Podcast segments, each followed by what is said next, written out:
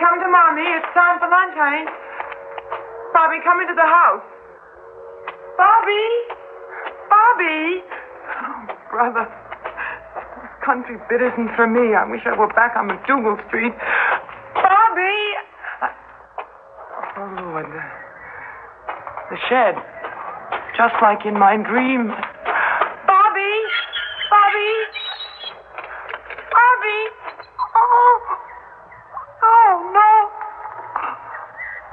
My baby. Oh, my darling, no. No.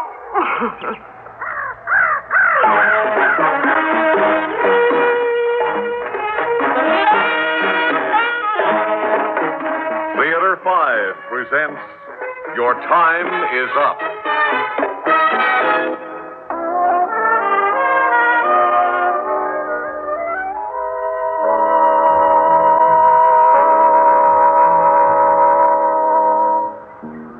Pretty? Dover Ridge pretty? Well, grass it's got, and trees, green stuff like that. Sure. So's the cemetery. Moving out here was Paul's idea. I want Bobby brought up in the country, Rhoda, like I was, he told me. Not if his pop works in the city, I says. Honestly, I should have had my head examined. Me, Rhoda Powers, buried here in the sticks. Away from theaters and concerts and everything. Oh, not that I got to them very often. Pretty. From the first day I came to live here, Dover Ridge gave me the creeps. Lonely? Nuts. It was driving me psycho. Paul, I'd say I, I got a feeling. It, this place is just no good for Bobby. Oh, Rhoda, that's ridiculous. You're, you're just projecting your own neurotic urban compulsions. Go fight City Hall.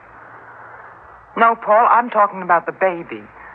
I told you about this horrible feeling these last couple of days. Feeling? Delusion? Delusion schmallusion. Paul, I can't get it out of my head. Like I see Bobby lying dead near that rickety old shed. And... Oh. oh, Paul, please, take us back to the city, anywhere. Brooklyn, even. We don't have to live in Greenwich Village again. Rhoda, stop the hysteria. Hysteria. Two days later, that was exactly where I found Bobby. Poor little doll. The, the rusty points of the big hay rake are driven through his body near the rickety old shed. Oh, that train whistle. It's been driving me bats all morning. I must be hearing things. There aren't that many trains a month through Dover Ridge. Paul. Paul. It seems to say Paul. Now I understand. It's that feeling like like just before Bobby died.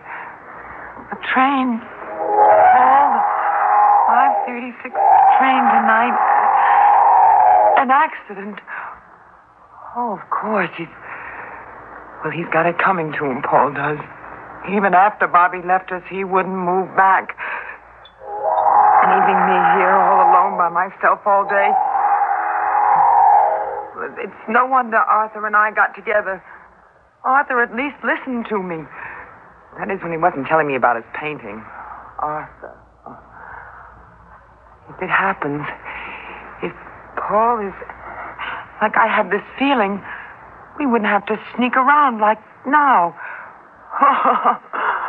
Oh, wouldn't that be something? Hey, girl, let's tell him now, huh?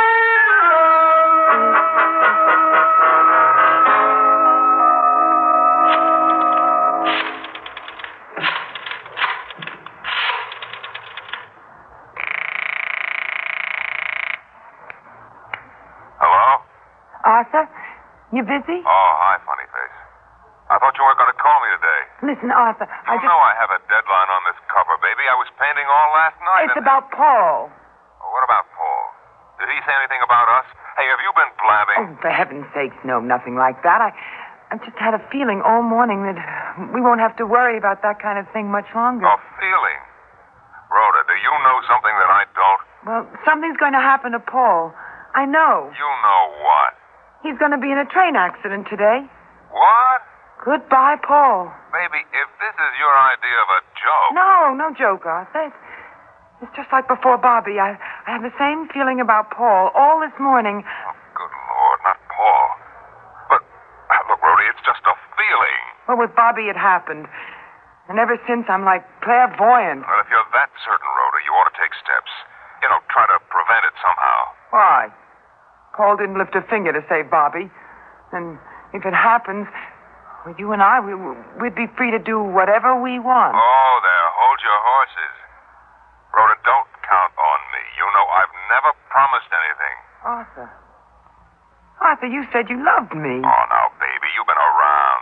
Just because we got kind of thrown together with Paul away all day, why, Paul's my friend.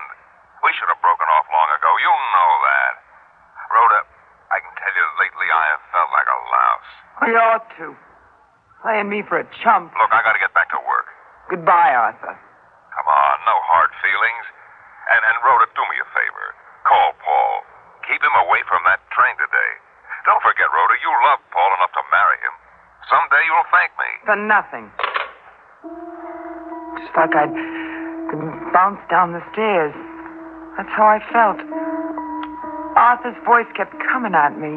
Don't forget, Paul enough to marry him. I couldn't remember ever being that cockeyed about Paul. Mostly I remember hating to eat dinner all by myself in some joint. Someday you'll thank me. Oh, that'll be the day. It's not like I wanted Paul to die in a train accident. I just knew he would. Keep him away from that train today. Now, why should I? Oh, maybe I ought to try. If anything happened to Paul and I hadn't tried, it would be like I did it myself. Now, that kind of a girl I'm not.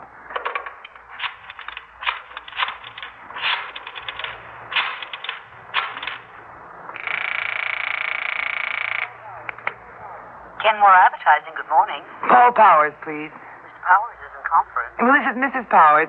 Doris, it's urgent. Oh, sorry, Mrs. Powers. He can't be disturbed. Would you please give me Mr. Powers? All right, Mrs. Powers, but I'm not responsible. One moment, please. Yes, Powers. What is it, please? Paul, it's me, Rhoda. Look, I, I told that girl not. Paul, listen, I am very upset. Rhoda, I can't have you interrupting my work all the time. Paul, you remember when Bobby was. Oh, Rhoda, don't start that again. Oh. I'm late for an appointment. I'll see you tonight. Paul, Paul, please. I called back. They said he'd be out all day.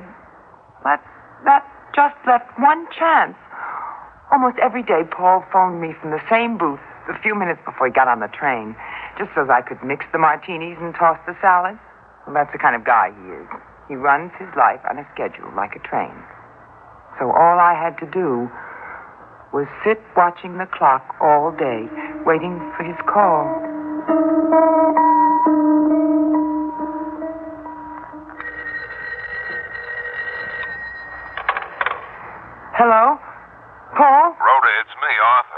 Arthur. I got nothing to say to you. Have you gotten hold of Paul? No, I couldn't reach him. And don't bother me and don't come round. Well, Paul would be suspicious if I suddenly disappeared. Look, if you don't get off the phone, Buster, he won't be alive to be suspicious. It's almost train time. Goodbye. Oh, come on, ring. Ring. Oh, call, you stupid idiot. Call. Paul. Paul, is it you? Are you expecting somebody else? No. No, of course not. Your phone was busy a minute ago. Who are you talking to? It was uh, uh, just a wrong number. Was it? Hmm. Well, regular time. Have things ready? No. No, Paul, no. No.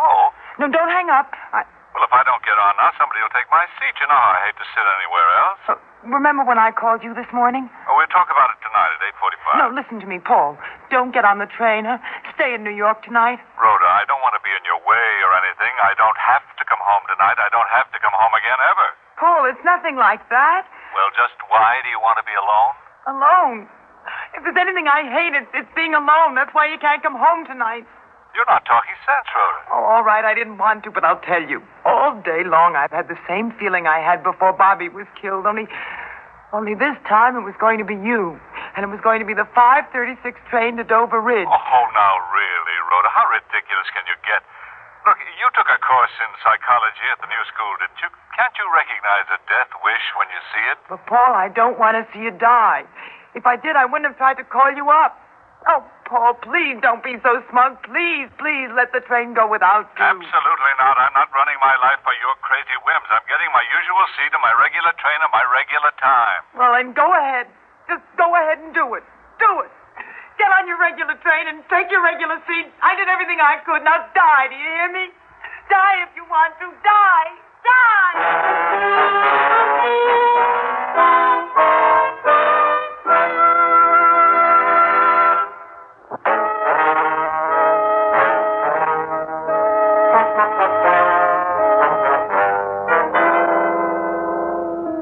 As soon as I told Paul to go ahead and die if he wanted to, I sizzled down.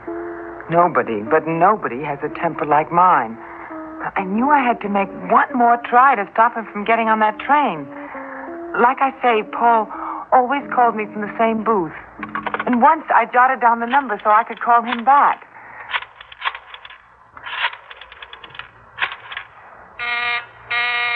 Oh, busy. Oh, someone took the booth. Yes? Hi, Rhoda. It's me again. Oh, Paul. I called the booth and the line was busy. I was dialing you. Look, uh, the train leaves in a minute. I, I called because you sounded so. so funny. I was disturbed.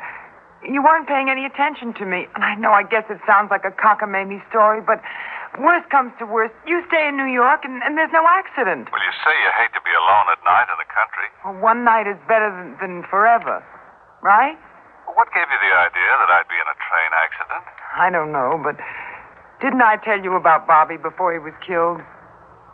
Yes, Rhoda, you did, and I wish to God I'd listened to you. Well, Paul, will you listen to me now?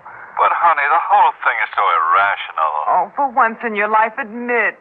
Admit that there are some things you can't figure out with reason and psychology. Brains I don't have, Paul. So maybe I got something else. Intuition, sixth sense, who knows? Just stay off the train, please. You really care. Oh, what do you think I am, Paul? Heartless or something? Look, I tried to call you at the office, and, and then you were out, and I couldn't do anything but wait. You really care that much, Rhoda? Well, what's so strange?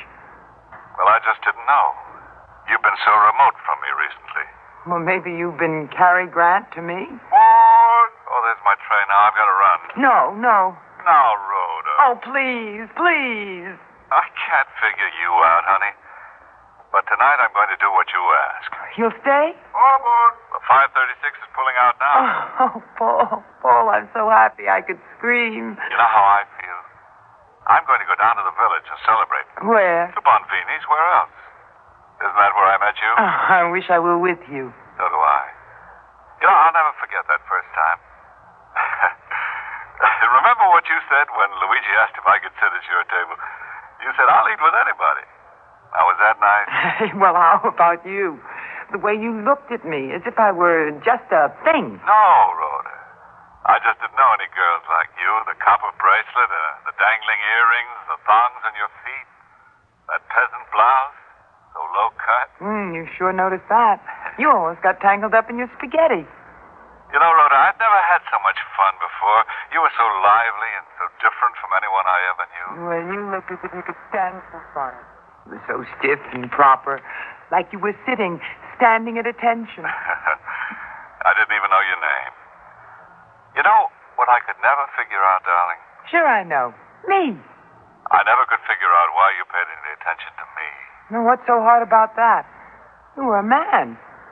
Only, sometimes you looked like a boy in his Sunday school suit. Besides, you treated me like a lady, and, and oh, you seemed to have everything. I, I don't mean money, though. You had a lot more of that than the village characters I was going out with. But you seemed to know who you were, and where you were going, and why. You had a haircut and a pressed suit, and you didn't laugh a lot, but when you did, it was it wasn't so that people would look at you. And all the things I sweated to have, like like education and poise and distinction, you know, well, they seemed born with you.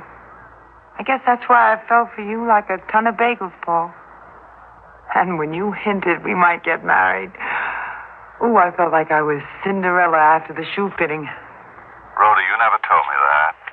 I didn't think you'd like to hear it. Gee, I thought you liked me because I was kooky and cool.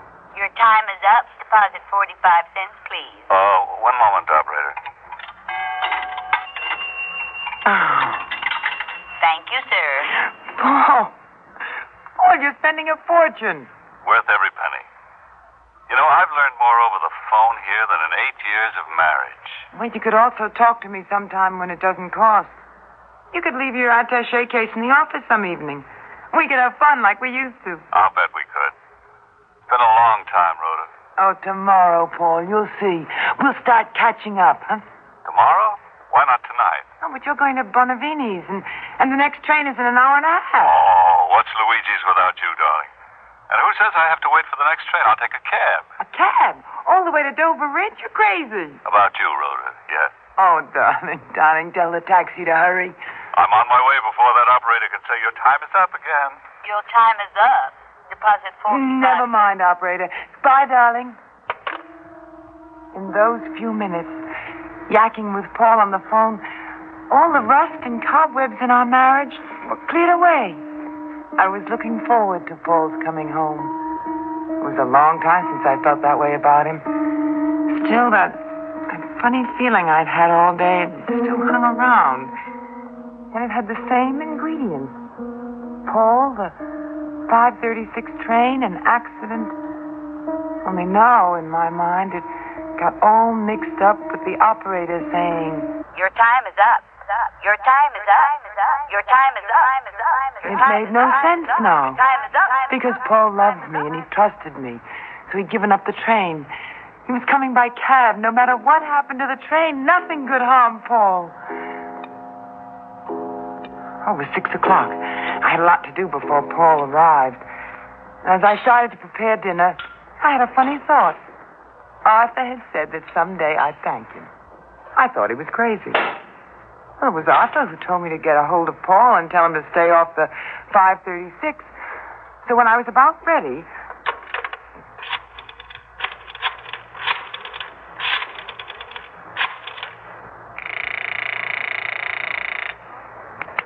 Hello.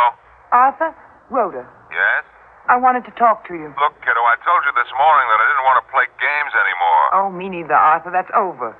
But I just have a couple of minutes before Paul will be in. Well, the train hasn't passed here. He's not coming by train, Arthur. I got a hold of him and I talked him out of it, and you know what? Paul wanted to get home to me so badly, he took a cab all the way from New York. Paul spent money on a cab? Oh, no. Anyway, Arthur, you know what you said this morning? That someday I'd thank you? I think you will. Well, this is the day. Rhoda, you're a good kid. Hey, Rhoda, guess what? I see Paul's cab. You do? Yeah, on the road. It sure looks funny. A New York City cab way out here. Boy, it's going about 80. What's that? Is that the train? Yeah, it's just at the crossing. Oh. Oh, no. Rhoda, the cab. Paul's cab is racing the train to the crossing. Arthur? No!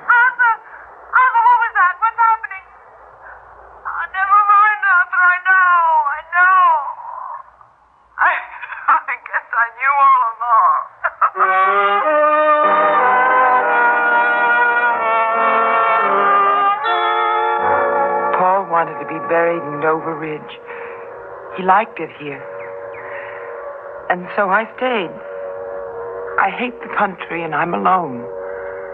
But I guess I'd hate it and be alone anywhere. We came here because Paul wanted Bobby brought up in the country. Well, now they're both gone. But I might as well stay. I know that no matter what I do, even if I live in a crowded city, I'll never escape my loneliness.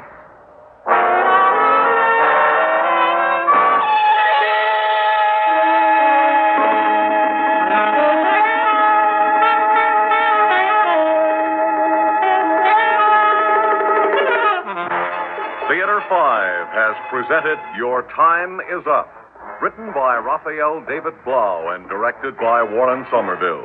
In the cast, Natalie Priest, Betty Walker, Paul McGrath, and Norman Rose. Audio engineer Neil Pultz.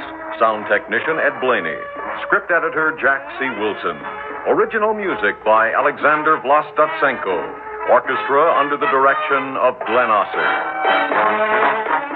Executive producer for Theater 5, Edward A. Byron. We invite and would appreciate your comments. Write to Theater 5, New York 23, New York. This is Fred Foy speaking.